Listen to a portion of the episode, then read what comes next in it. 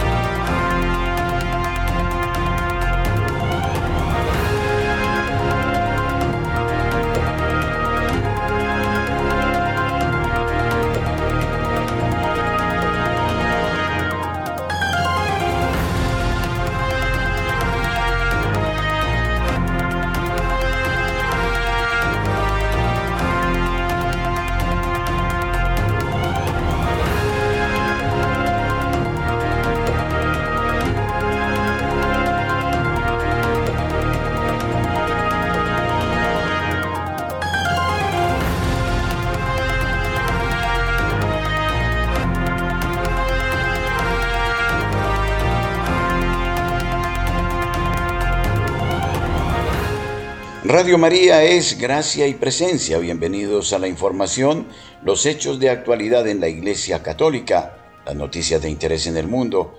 Les estamos saludando Luis Fernando López, Camilo Ricaurte y este servidor, el Padre Germán Acosta. La opinión, el análisis, editorial en Radio María.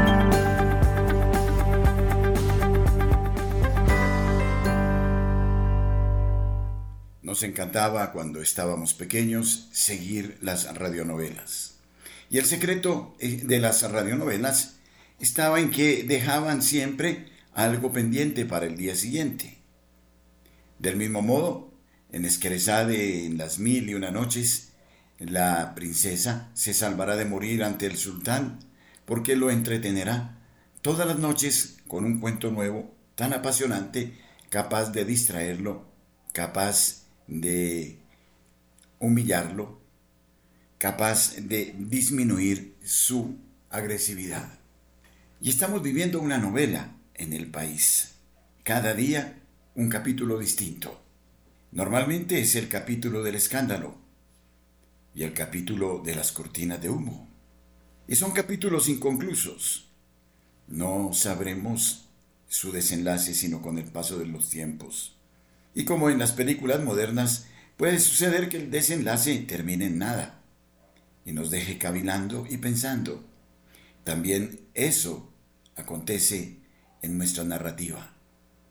Lo cierto es que se abre una puerta que genera pasión, morbo, que distrae, se decide otra cosa. El protagonista pasa a ser de señor a villano y de villano a señor. Y todo el mundo está pendiente, casi como esas aventuras de Superman, Flash y Marvila que leíamos con tanta pasión, o las del Llanero Solitario, o las de Buck Rogers o Opalón Cassidy. Y así sucede. Un día aparecen estas venganzas intestinas que llevan a que bajo el efecto del licor o qué sé yo, la persona abra el corazón y diga todo lo que lleva dentro, hasta su instinto. Otro día aparece una humilde mujer en escena, humilde y misteriosa a su vez, es parte de la trama, no lo sabemos qué carácter, qué personalidad encierra. Y de repente los niños de la selva, desaparecidos, un auténtico milagro su aparición pero qué cosa curiosa que el padre ahora dice que no quiere regresar y que precisamente allá en ese sitio, desde Araraquara hacia el Guaviare lo que querían era huir de las guerrillas. Y bueno, así vamos, de escándalo en escándalo, de chuzada en chuzada. Pero ¿quién realizó las chuzadas? No se sabe a esta hora.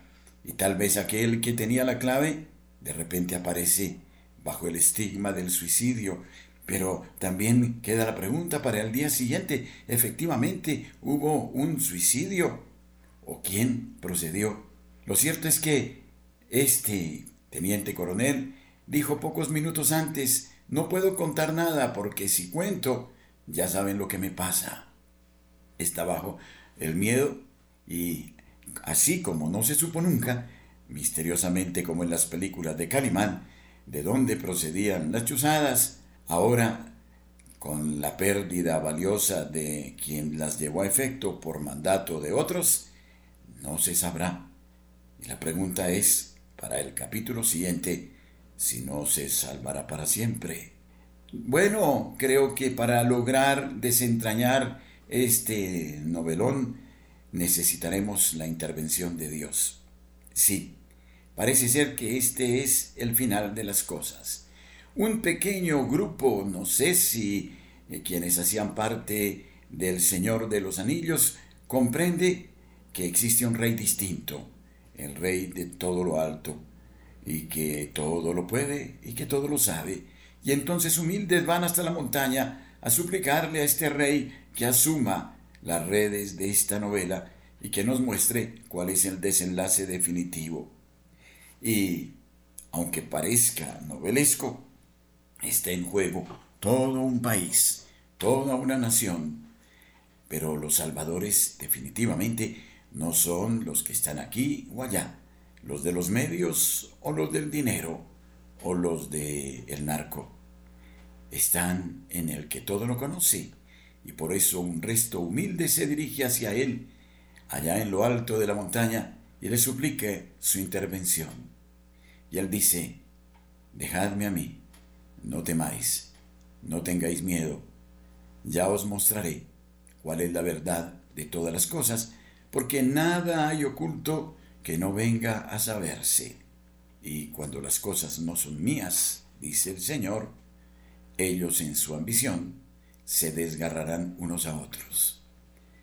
Y entonces, finalmente la película nos abre a un valle sereno, tranquilo, el valle de la oración, del mundo de lo visible y de lo invisible, de las virtudes angélicas y de quienes ya nos precedieron, quienes, por mandato divino, como a Josué, se les da la orden de llevar al pueblo al otro lado del río Jordán. Y entonces vendrá el orden. Qué novela tan interesante. Mientras que el mundo se debate en la mentira, en la imagen, en el sarcasmo y en los intereses, en las amenazas, en las muertes, en las acciones viles y miserables, en hacer de los niños una historia, una profanación, un guerrillero, un muerto. Pero el Señor dijo, al final a cada uno se le dará según sus obras.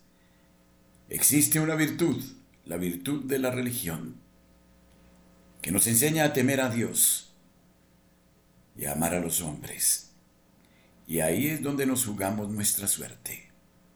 Lo otro, no hay cien años que dure, ni cuerpo que lo resista.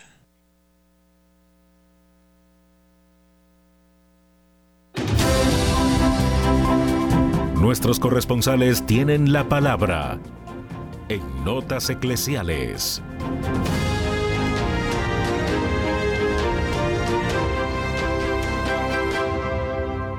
A las 8 de la mañana, 13 minutos, nos conectamos en la ciudad de Cartagena con Rosa Rieta. Rosa, buenos días. Buenos días, buenos días para toda la amable audiencia de Radio María. Bienaventurados los humildes, pues de ellos es el reino de los cielos.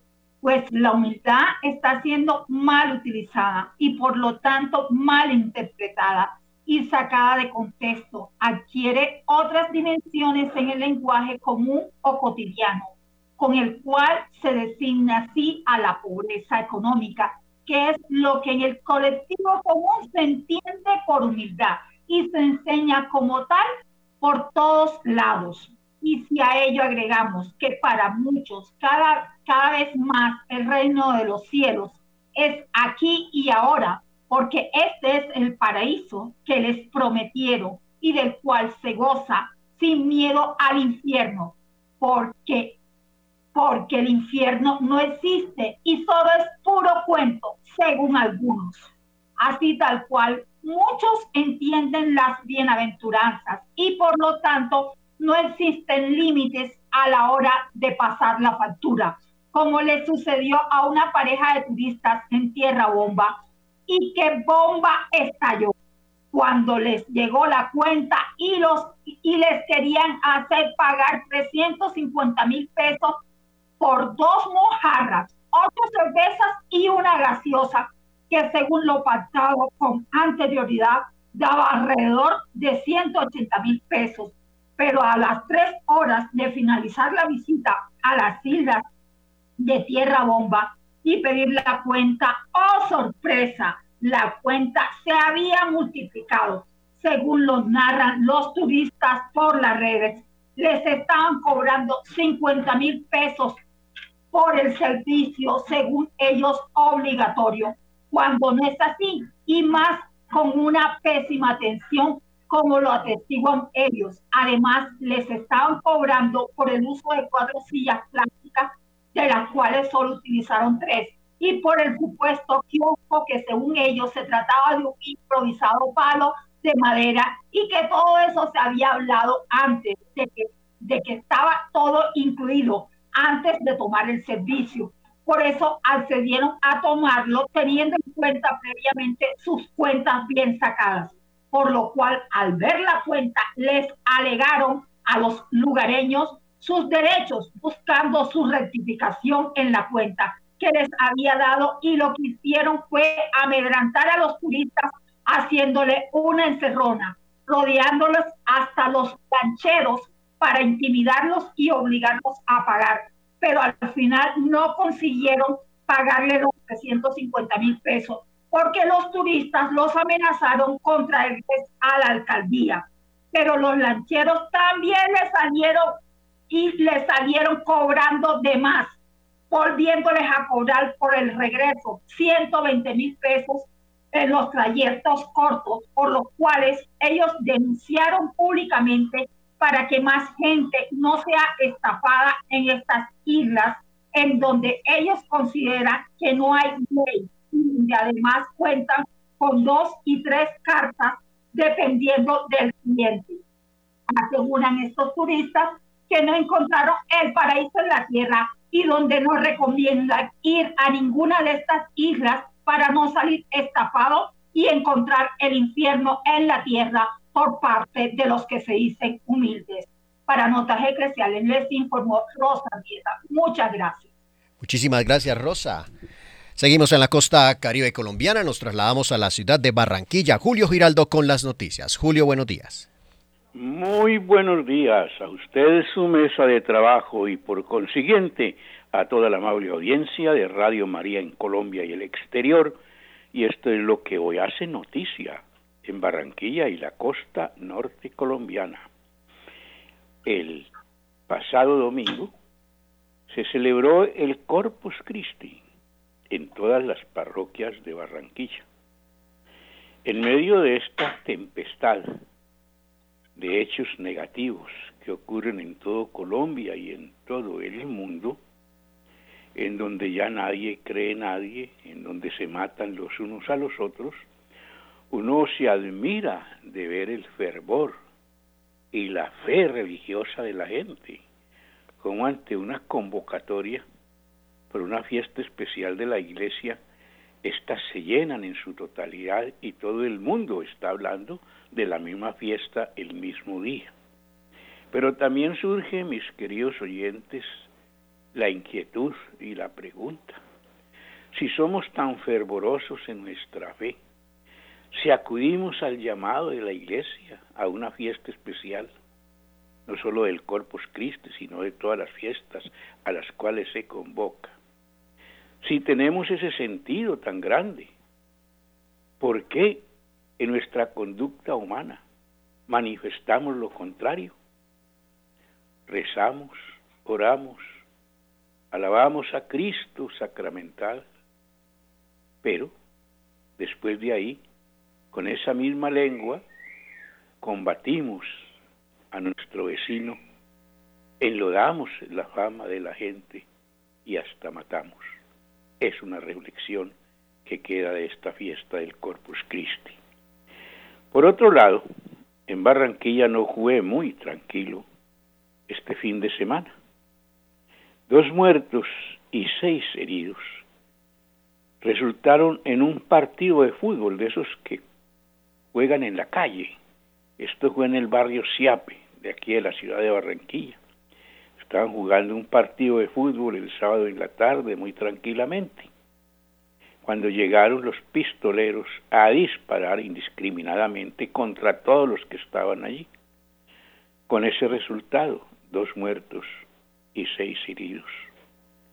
Por otro lado, la naturaleza también continúa ensañándose contra la costa norte colombiana. Los vendavales son muy comunes y en el día de ayer un vendaval dejó a 140 familias prácticamente en la calle. Esto ocurrió en el municipio de Polo Nuevo, en donde el vendaval destochó sus casitas, arrasó con árboles y hubo muchas desgracias allí, fortunosamente, pues no hubo eh, desgracias personales en heridos, etcétera, pero sí en lo económico. Bien, desde la ciudad de Barranquilla en este comienzo de semana y para Radio María, Julio Giraldo. Muchísimas gracias, Julio. Nos trasladamos ahora a la ciudad de Bucaramanga. Nairo Salinas con las noticias. Nairo, buenos días. Muy buenos días para todos los oyentes de Radio María. Iniciamos contándoles que Bucaramanga se prepara ya en estas vacaciones en la parte eclesial y qué mejor que con los misioneros de la Consolata. Hoy nos encontramos con el padre eh, Estanislao, quien tiene, quien tiene una invitación muy especial eh, para todos los bumangueses y para todos los que se encuentran en el área metropolitana. Padre, muy buenos días. Muy buenos días, eh, un cordial saludo para ti, Nairo, y para todos los oyentes fieles aquí de nuestra radio eh, María.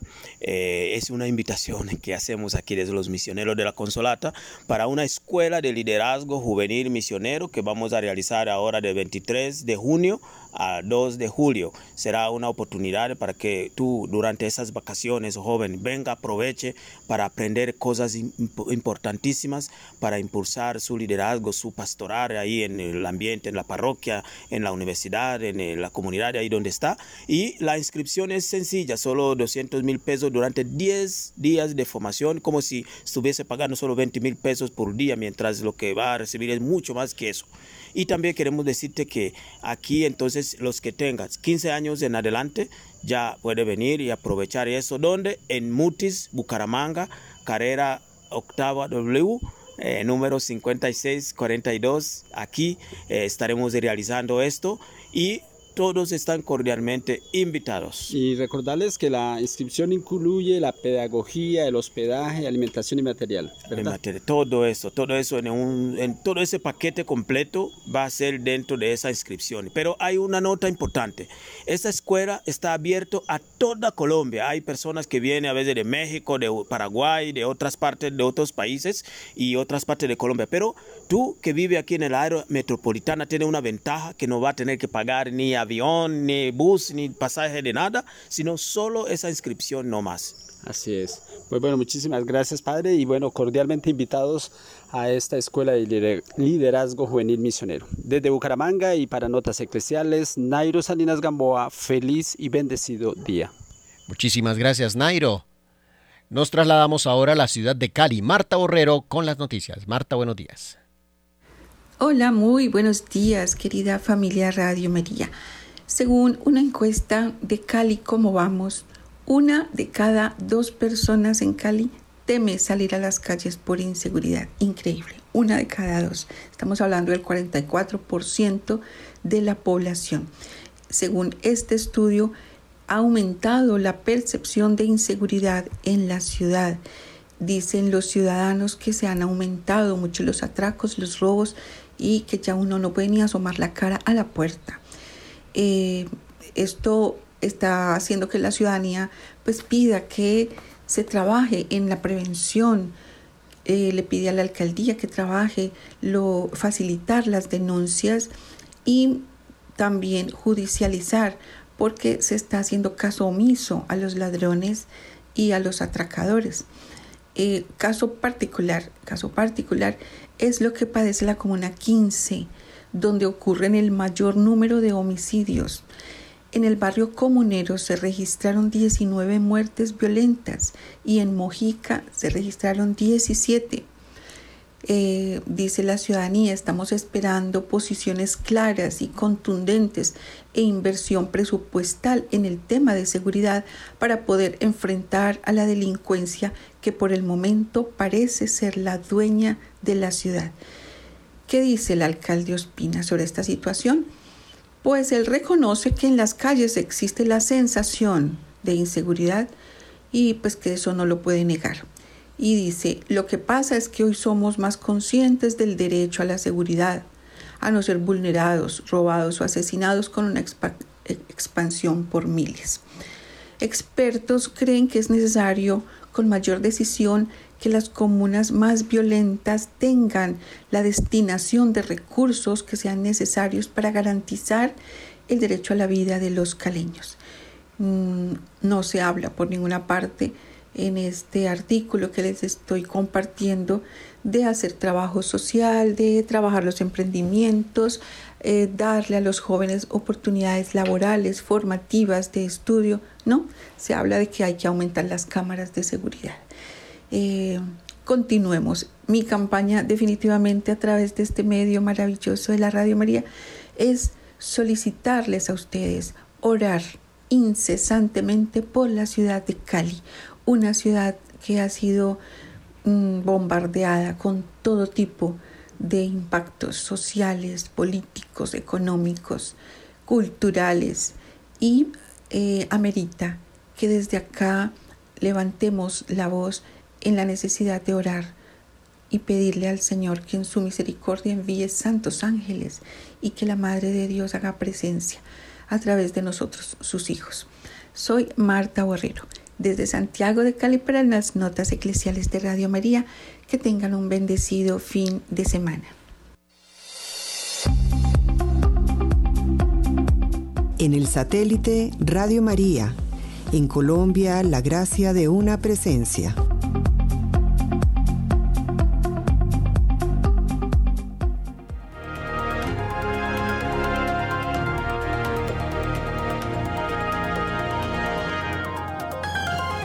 Hallazgo de los niños, un milagro y un signo para que Colombia piense en la vida. Este es el mensaje del presidente del episcopado de Colombia ante el hallazgo de los niños desaparecidos en la selva del Guaviare. Ante la reciente noticia del hallazgo con vida de los cuatro hermanos menores de edad, que desde el pasado primero de mayo estaban perdidos luego que el avión en el que viajaban se accidentara en la selva del departamento de Guaviare, el arzobispo de Bogotá y presidente de la Conferencia Episcopal de Colombia, Monseñor Luis José Rueda Aparicio, ha enviado un mensaje en el que expresa su alegría y gratitud a Dios y a todas las personas que hicieron posible este importante hecho, entre ellas las fuerzas militares, la policía, los campesinos y todos aquellos que de una u otra manera colaboraron con oración y con trabajo efectivo. De acuerdo con el prelado, el hallazgo de Leslie Mukutui, Soleini Mukutui, Tien Noriel Ronoke Mukutui y Christine Neriman Ranoke Mukutui es un milagro de la vida, un motivo para agradecer al Señor por su misericordia y un momento para mm, pensar en la vida. El presidente del episcopado afirmó que este es un signo para Colombia un signo de defensa de la vida en todas sus etapas, desde el vientre materno hasta la muerte natural. Que Colombia sea un país que defiende la vida, la dignidad de los niños, el cuidado de todos, que el Señor bendiga esta obra maravillosa y llena de esperanza en nuestro país, precisó Monseñor Luis José. Noticia del hallazgo de los niños que estaban extraviados en la selva después del accidente aéreo sufrido el primero de mayo. Sea un momento para pensar en la vida, para agradecerle al Dios de la misericordia que llena la tierra y a todas aquellas personas que hicieron posible la búsqueda y el hallazgo, las fuerzas militares, la policía, los indígenas, los campesinos y todos aquellos que de una u otra manera colaboraron con oración, con trabajo efectivo para que se lograra el hallazgo de los niños. Es un verdadero milagro de la vida, es un milagro de la vida y agradecemos al Señor. Es un signo para toda Colombia, para que luchemos, defendamos la vida en todas sus etapas, desde el vientre materno hasta la muerte natural. Que Colombia sea un país que defiende la vida, la dignidad de los niños, el cuidado de todos. Que el Señor bendiga esta obra maravillosa y llene de esperanza a nuestro país.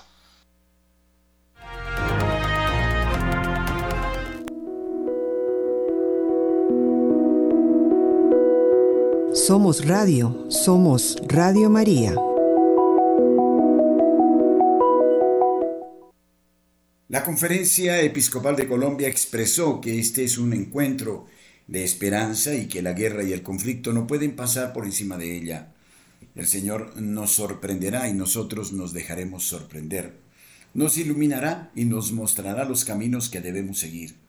Queremos permanecer reunidos en el riesgo maravilloso de la escucha, añadió el prelado. El encuentro con ocasión eh, de nuevas estrategias para la paz en Colombia es acompañado por representantes del Secretariado Nacional de Pastoral Social, la Comisión de Conciliación Nacional y la Oficina de Relaciones Iglesia-Estado de la SEC, quienes junto a miembros del equipo de Naciones Unidas y de la Organización de Estados Americanos apoyan desde la dimensión técnica el discernimiento de los obispos.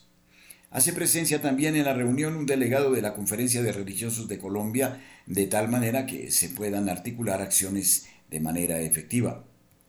De acuerdo con el padre Rafael Castillo, director eh, del SNPS, una de las primeras consideraciones que se ha hecho allí es la urgencia de que todos los actores logren entender que la paz no es solo ausencia de conflicto, sino la creación de un contexto local y nacional de progreso y desarrollo garantizado, donde los derechos y los deberes sean marcos de referencia y donde la justicia económica, política y social estén garantizadas.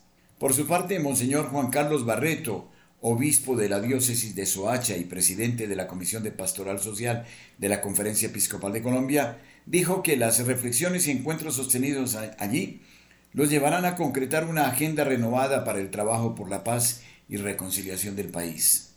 La Iglesia tiene un proyecto de paz que está más allá de lo que puede proponer un gobierno de turno y nosotros no nos limitamos solo a la paz social y territorial, sino que la paz nuestra empieza en el corazón de la persona, en la familia, en la escuela, en el ambiente de trabajo, entre los vecinos, pero que también se refleja en el ámbito nacional, como se vive en cada uno de los territorios. Esto haciendo referencia a lo que inspira el Evangelio y propone la doctrina social de la Iglesia. Al respecto, Monseñor Barreto indicó que ese trabajo está guiado también por el documento titulado Hacia una pastoral para la reconciliación y la paz, publicado por la Conferencia Episcopal de Colombia, en el que se indican los criterios centrales del trabajo de la Iglesia Católica en estas dimensiones, orientados especialmente hacia la no violencia y la protección de la dignidad humana. Apostamos por el diálogo, creemos que este esfuerzo de paz sea muy identificado. La Iglesia trabaja con otros actores, pero tiene independencia, tiene una autonomía y una identidad propia, precisó el obispo. Monseñor Rubén Darío Jaramillo Montoya, obispo de la diócesis de Buenaventura, afirmó que este encuentro está también inspirado en el llamado a la sinodalidad que ha hecho el Papa Francisco a toda la Iglesia Universal, caminar juntos también en los momentos difíciles y buscar salidas conjuntas a la situación que hay en el país y como Iglesia hacer luz en medio de tantas oscuridades. A propósito del trabajo de acompañamiento y mediación para el diálogo que ha venido liderando Monseñor Jaramillo desde el año pasado en su diócesis con miembros de las bandas delincuenciales que se disputan este territorio, conocidas como los chotas y los espartanos, dijo que es un proceso que tiene como prioridad salvar vidas. Nos interesa salvar las vidas de los colombianos, de los hijos de Dios. Es nuestra misión ir a buscar la oveja perdida. Los muchachos que están en el conflicto son ovejitas que tenemos que ir donde ellos para ayudar también a salvar esas vidas y que también para que ellos no actúen y salvemos muchas otras vidas de nuestros conciudadanos, agregó. Ante la violencia, la discordia y la división, el amor, el llamado de Monseñor Rueda a Colombia. La primera jornada del encuentro finalizó este jueves con una solemne Eucaristía presidida en la iglesia de Santo Domingo por Monseñor Luis José Rueda Aparicio, arzobispo de Bogotá y presidente de la Conferencia Episcopal de Colombia, quien inició la celebración pidiendo para el país el don del respeto a la vida, la reconciliación y la paz. Por la salud del Papa Francisco, así como por las vocaciones, de manera especial por los seminaristas y formadores del Seminario Provincial San Carlos Borromeo de la Arquidiócesis de Cartagena. En su homilía, el primado de Colombia afirmó que durante este encuentro a partir de las reflexiones que han estado realizando, se han preguntado qué es lo que el Señor quiere y espera de parte de la Iglesia, no solo de los consagrados, sino de todo el pueblo de Dios en este momento difícil que vive el país. Al respecto, indicó que la respuesta la dio el Señor en este día a través de su palabra, señalando el amor como la cura ante el dolor causado por tanta violencia, discordia y división que se vive. El mandamiento central es la respuesta de lo que Dios quiere de nosotros. Dios quiere que lo amemos y que nos amemos, agregó Monseñor Rueda. Finalmente, el prelado enfatizó también en que, a pesar de la incertidumbre, las heridas y el temor que muchos colombianos sienten hoy, no hay que abandonar el país y tampoco perder la fe y la esperanza por un mejor presente y futuro. En ese sentido, precisó tres invitaciones a todos los colombianos. Primera, reconocer y afianzar nuestra certeza de que Dios nos ama y que ha enviado a su Hijo para salvarnos. 2.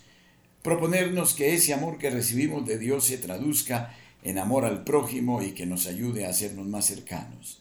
3. Seguir anunciando el reino de Dios. Durante este viernes 9 de junio, los obispos profundizaron en temas como el funcionamiento del mecanismo de verificación y monitoreo del cese al fuego y el rol que cumple la sociedad y la Iglesia en su acompañamiento en los territorios afectados por el conflicto. Al tiempo, abordarán los avances y desafíos de articulación de las tres instancias que desde la Conferencia Episcopal acompañan directamente estos procesos, la Comisión de Conciliación Nacional, el Secretariado Nacional de Pastoral Social y la Oficina Delegada para las Relaciones Iglesia-Estado. La Conferencia Episcopal, a través de tres de los organismos de pastoral que trabajan específicamente con el tema de paz, es decir, la Pastoral Social Nacional, la Comisión de Conciliación Nacional y el equipo de Relaciones Iglesia y Estado, han querido convocar a 26 obispos representantes de las diferentes regiones del país para que nuevamente demos una mirada a la situación del país y podamos emprender nuevas acciones a favor de la paz y de la reconciliación. El encuentro tiene como objetivos, primero, que podamos nuevamente eh, establecer cuáles son las realidades que se están presentando a nivel rural y a nivel urbano respecto al conflicto armado. También vamos a, a mirar cuáles son las acciones pedagógicas que estamos realizando y que se deban realizar para aportar como iglesia de una mejor manera a la solución de los diferentes conflictos que tenemos. Igualmente, estamos eh, fortaleciendo la vivencia de los criterios que inspiran a la iglesia para la construcción de paz, porque realmente la iglesia tiene un proyecto de paz que se inspira en el Evangelio y en la doctrina social de la iglesia y que debe llegar a los territorios a través de la acción de los obispos, de los sacerdotes, comunidades religiosas y laicos. Y también vamos a tener un espacio de relacionamiento con otros actores. Nos acompaña un delegado de la Conferencia de Religiosos de Colombia. Se ha trabajado esto también con un equipo de laicos y eh, queremos contar también con algunos organismos internacionales que están apoyando los procesos de paz. Todo esto nos llevará pues a, que podamos tener una agenda renovada del trabajo por la paz y reconciliación en el país. La Iglesia tiene un proyecto de paz que está más allá de lo que pueda proponer un gobierno de turno y que nosotros no, no nos limitamos solo a la paz social y territorial, sino que la paz nuestra empieza en el corazón de la persona, en la familia, en la escuela, en ambientes de trabajo, entre los vecinos, pero que también se refleja en el ámbito nacional, cómo se vive en cada uno de los territorios esa situación de conflicto y cómo podemos ofrecer acciones de paz. Nos permite a nosotros tener una mirada conjunta. El Papa nos ha pedido, ante todo, que caminemos juntos, que se llama la sinodalidad, y caminar juntos también en los momentos difíciles y buscar salidas conjuntas. Eran las palabras de Monseñor Juan Carlos Barreto, obispo de la diócesis de Soacha y presidente de la Comisión para la Paz en Colombia y de Pastoral Social.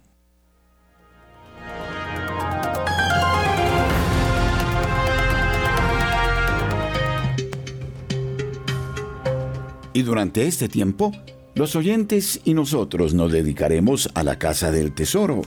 Sí, ayúdenos con un bono y ustedes y nosotros comenzaremos a buscar el tesoro. Es un tesoro muy bonito. Ustedes se lo merecen. No sabemos si está en la selva, o en la playa, o en la montaña. Lo importante es que juguemos juntos, le ayudemos a la Virgen. Ustedes ya saben que pueden dar por ese tesoro y en septiembre esperamos llegar al punto y marcar con una X el tesoro que ustedes esperan.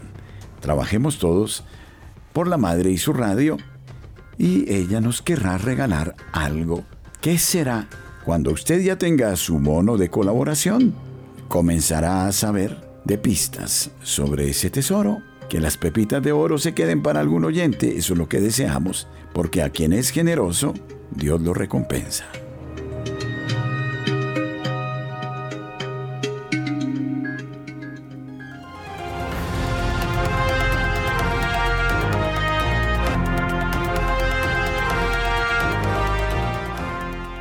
Gigantescos de crímenes de ISIS en Irak con cerca de 8 millones eh, de páginas. Esta noticia que ha pasado casi que desapercibida en el mundo es una de las mayores tragedias que se ciernen sobre la humanidad. Recientemente fueron descubiertas 8 millones de páginas que documentan numerosos crímenes del Estado Islámico en Irak. Un archivo masivo ha sido encontrado en Irak revelando los horrores ejecutados por el Estado Islámico anteriormente conocido como ISIS. Con más de 8 millones de páginas, este archivo detalla tanto los actos violentos y atroces llevados a cabo por el grupo yihadista como el aspecto burocrático que lo acompañaba. Durante el periodo comprendido entre 2014 y 2017, el Estado Islámico conquistó casi la mitad del territorio iraquí, así como parte de Siria, instaurando un régimen brutal fundamentado en la violencia extrema. Estos registros históricos se encuentran actualmente en proceso de ser completados gracias al incansable trabajo de las Naciones Unidas y serán preservados en la oficina del Consejo Supremo de la Magistratura de Irak. El organismo de la ONU responsable de este descubrimiento fue UNIDAD, el cual comenzó con su trabajo de campo cinco años atrás con la intención de que los dirigentes y corresponsales del movimiento radical islámico fueran llevados ante la justicia.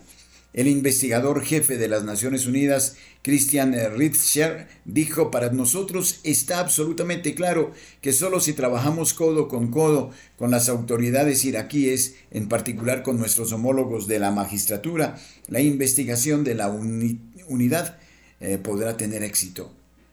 Ritzscher, también exfiscal de origen alemán, profundizó en los interminables actos de odio que ha cometido el califato islámico, dentro de los que se encuentran asesinatos, violaciones en grupo, esclavitud, tortura y genocidios.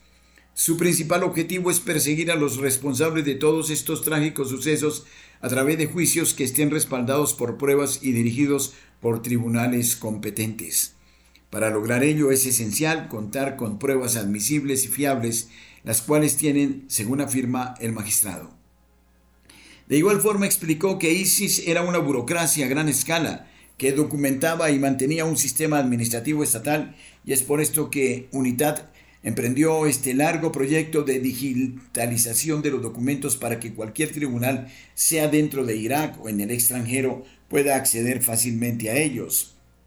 Hasta el momento, cuentan con un mínimo de 8 millones de páginas digitalizadas que poseen las autoridades de Bagdad. Su siguiente objetivo es crear un archivo central que será el depósito único de todas las pruebas digitalizadas que sería publicado en las próximas horas en el Consejo Supremo de la Magistratura. Este es un horror que el mundo calla y que el mundo admite que exigiría una inmensa cruzada, si se permite el término, para frenar estas acciones de los terroristas en Irak que hacen de estos pueblos, Irak, Siria, incluso Afganistán, pueblos del horror y de la muerte.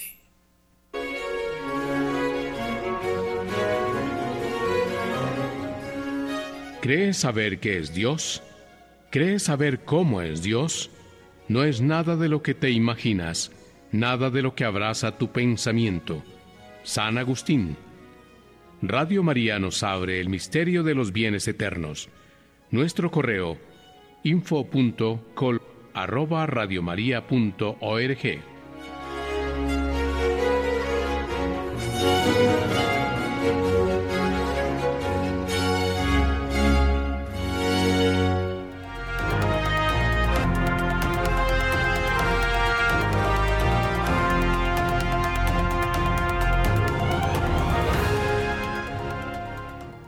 El cardenal Miller pide al Vaticano que tome medidas contra la ideología de género. El Vaticano debería tomar medidas enérgicas contra las enseñanzas sobre la ideología de género y el pensamiento despierto, según el exprefecto de la Congregación para la Doctrina de la Fe, el cardenal Gerhard Ludwig Miller. El purpurado germano no entiende por qué el Vaticano no toma medidas disciplinarias e institucionales contra las herejías evidentes, explicó Miller el viernes por la noche en Roma. Que Dios creó a los seres humanos como varón y mujer y que la familia se basa en esto es una verdad fundamental de fe. Si esto se niega, Roma debe criticarlos claramente, dijo, señalando, entre otras cosas, el camino sinodal de la Iglesia Católica en Alemania. En ese contexto, Miller también atacó a la clase política en Alemania. Presume de decirle a la gente que decirle pensar y comer. Algunos políticos actúan como predicadores de una religión sustituta, criticó Miller, quien dirigió la Congregación para la Doctrina de la Fe. Miller comentó la presentación del libro de entrevistas In Bona Fede que escribió con él la periodista italiana Franca Giansoldati, según recoge la versión alemana de Vatican News.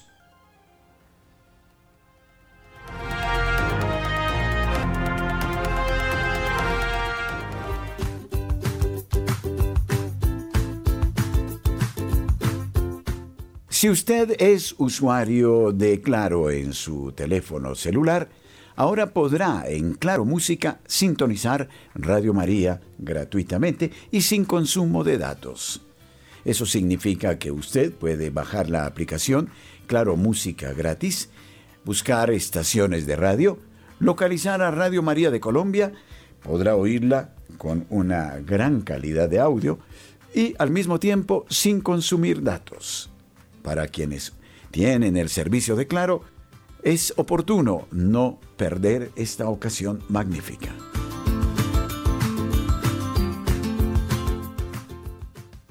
Según las informaciones de LifeSide News, se vislumbran los pasaportes de vacunas digitales.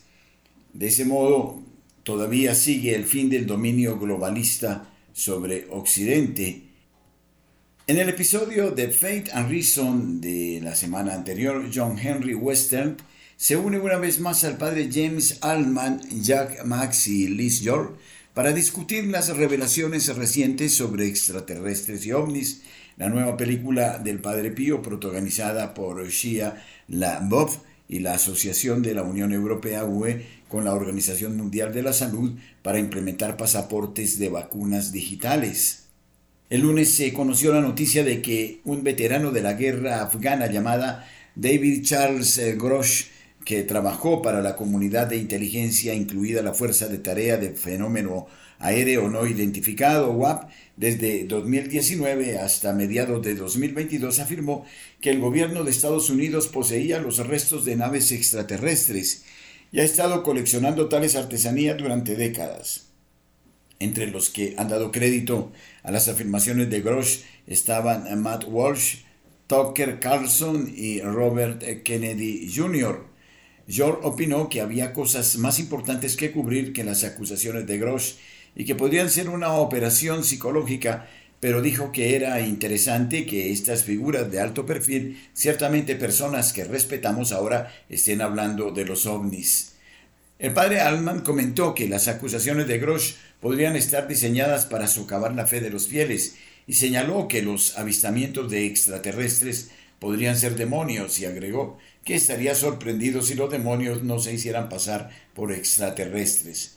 Altman explicó además que creer en extraterrestres era incompatible con la fe católica y agregó que es científicamente imposible que los objetos viajen más rápido que la luz, algo que la gente aprende en física en la escuela secundaria. Maxi abordó las acusaciones de Grosh al señalar que estaba preocupado por las consecuencias de derribar la supuesta nave espacial y señaló que nadie sabe con certeza qué son los objetos voladores. También observó que derribar los objetos sin saber qué eran y tener la lógica más fantástica posible sobre lo que podrían ser ilustra mucho sobre el carácter humano. Maxi comentó además que la capacidad del gobierno para participar en la desinformación es bien conocida, coincidiendo con George que eh, la historia podría ser una distracción y expresó su creencia de que el gobierno no podría ocultar evidencias de choque o evidencias anatómicas de extraterrestres por décadas. La película del Padre Pío, protagonizada por Shia LaBeouf, se estrenó la semana pasada y aunque la Bob se convirtió al catolicismo como resultado de la película, la película muestra al diablo apareciéndose al San Pío como una mujer desnuda y muestra blasfemamente a la mujer besando apasionadamente una estatua de la Virgen María. George, al comentar sobre la película, señaló que Hollywood tiende a ofrecer representaciones de santos manchadas, corrompidas, pero que la película debería servir como una oportunidad para que la gente indague y lea sobre el Padre Pío y aprenda sobre su vida y su oración, lo mismo que de sus devociones, en lugar de centrarse en la descripción que Hollywood hace de él. Altman estuvo de acuerdo con George comparando la película con la serie de Chosen, Comentó además que la película parece haber sido hecha como una lección sobre el fracaso del socialismo en Italia en ese momento, ya que la película describe la política socialista en Italia entre las guerras mundiales, pero señaló que el uso de la película del santo como vehículo explorador del fracaso del socialismo no construye nuestra fe de ninguna manera. Si vas a poner tu buen dinero, no lo gastes en esa película, que no es una verdadera biografía del Padre Pío, opinó Altman, gástalo en la verdadera biografía del Padre Pío. Maxi estuvo de acuerdo con Altman, aunque dijo que si la película de alguna manera describe el socialismo en la Italia de la posguerra como un fracaso y de alguna manera planta esa semilla en algunas de estas mentes llenas de papilla, tal vez pueda haber algo de esperanza en esto, porque ciertamente me parece que Hollywood generalmente promueve el socialismo y el marxismo. Pero una noticia mucho más importante que discutieron estos amigos fue eh, en relación a lo que se pretende en la Organización Mundial de la Salud. El lunes la Unión Europea y la Organización Mundial de la Salud anunciaron un plan para implementar pasaportes de vacunas digitales que ayudarían a facilitar la movilidad global y protegerían a los ciudadanos de todo el mundo de las amenazas actuales y futuras para la salud, incluidas las pandemias, según un comunicado de prensa. El comunicado también decía que los pasaportes digitales serían el eh, primer bloque de construcción de la red global de certificación de salud digital de la Organización Mundial de la Salud, que desarrollará una amplia gama de productos digitales para brindar una mejor salud para todos. Lo preocupante de esto es que la Unión Europea y la Organización Mundial de la Salud se están moviendo con toda su fuerza con las élites globales para imponer un sistema digital mundial, observó York. Una implicación del pasaporte, agregó, sería que aquellos que no lo tienen no podrían acceder a la banca, alimentos y viajes por toda Europa y que sería utilizado para imponer un gobierno mundial tiránico con el modelo europeo sirviendo como marco. Maxi dijo que no estaba tan preocupado como York por la mudanza, según él, la imposición de los pasaportes podría presagiar un último suspiro en algunos aspectos de estos globalistas que piensan que pueden controlarnos a través de la atención médica mundial y resolver la pandemia como una oportunidad para impulsar estas ideas. Altman dijo que cuando te das cuenta de este trasfondo de la UE y de la OMS y la agenda detrás de él y te das cuenta de que tu cuerpo es un templo del Espíritu Santo, la respuesta religiosa es no tendré nada que ver con eso. Además, estuvo de acuerdo con George en que los pasaportes son una cuestión de control del gobierno y que sería una locura cumplir con los pasaportes. Para esto y más se puede hacer referencia a la página de Live Site News.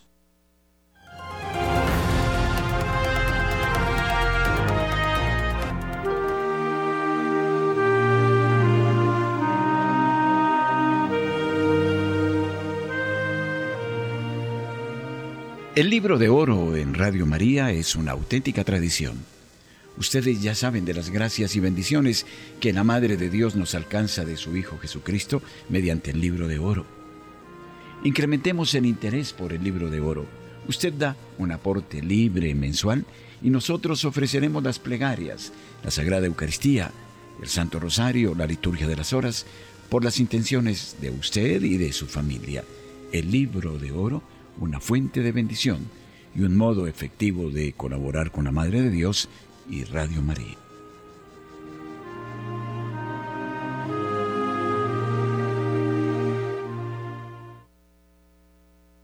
El ex primer ministro italiano Silvio Berlusconi a los 86 años. El magnate y fundador de Forza Italia, que ocupó en tres ocasiones la jefatura de gobierno italiano, murió a causa de la leucemia que padecía desde hacía tiempo. Berlusconi, de 86 años, había sido ingresado el pasado viernes, tres semanas después de recibir el alta, pues había pasado 44 días en el hospital por una pulmonía agravada por una leucemia que padecía desde hacía tiempo. La salud de Berlusconi había empeorado en estos últimos meses y la preocupación aumentó a principios de abril cuando fue ingresado en el Hospital San Rafael de Milán en cuidados intensivos. Se confirmó entonces que padecía leucemia y aunque recibió el alta 45 días más tarde, la semana pasada volvió de nuevo al centro. Durante este tiempo estuvo acompañado en todo momento por su pareja, Marta Fascina, y recibió las visitas de sus más cercanos colaboradores, de sus socios, como la primera ministra Giorgia Meloni, y de su familia, como sus cinco hijos, además de numerosos amigos. Desde el hospital, el magnate incluso llegó a aparecer en dos videos, uno para animar a los italianos a votar en las elecciones locales y otro para intervenir en la convención de su partido, en el que aseguraba estar listo para regresar a la batalla. El parte médico de su doctor de confianza, Alberto Sangrillo, reveló que Berlusconi estaba siendo tratado de una infección pulmonar causada por una condición hematológica crónica de la que es portador desde hace tiempo, la leucemia mielomonocítica crónica. La leucemia mieloide crónica es una forma de cáncer de la sangre que puede aparecer sobre todo en personas mayores de 60 años y los médicos precisaron entonces que se estaba sometiendo a tratamiento citorreductor especializado y a quimioterapia. A lo largo de los años Berlusconi había sido hospitalizado en varias ocasiones. En una de ellas se le implantó un marcapasos, mientras que también fue ingresado por el COVID-19 y en una de las más recientes, en enero de 2022, fue ingresado por una infección urinaria. Berlusconi, fundador de Forza Italia, ocupó en tres ocasiones la jefatura de gobierno entre mayo de 1995 y enero de 1995, entre junio de 2001 y mayo de 2006 y entre mayo de 2008 y noviembre de 2011. Su partido también es socio de la actual coalición de gobierno junto a la Liga de Matteo Salvini y los hermanos de Italia de Giorgia Meloni. Muchísimas gracias por eh, sintonizarnos, gracias por acompañarnos en este momento. Les invitamos a proseguir en nuestra programación. Luis Fernando López, Wilson Urquijo, Camilo Ricaurte, este servidor el Padre Germán Acosta, agradecen a ustedes su compañía.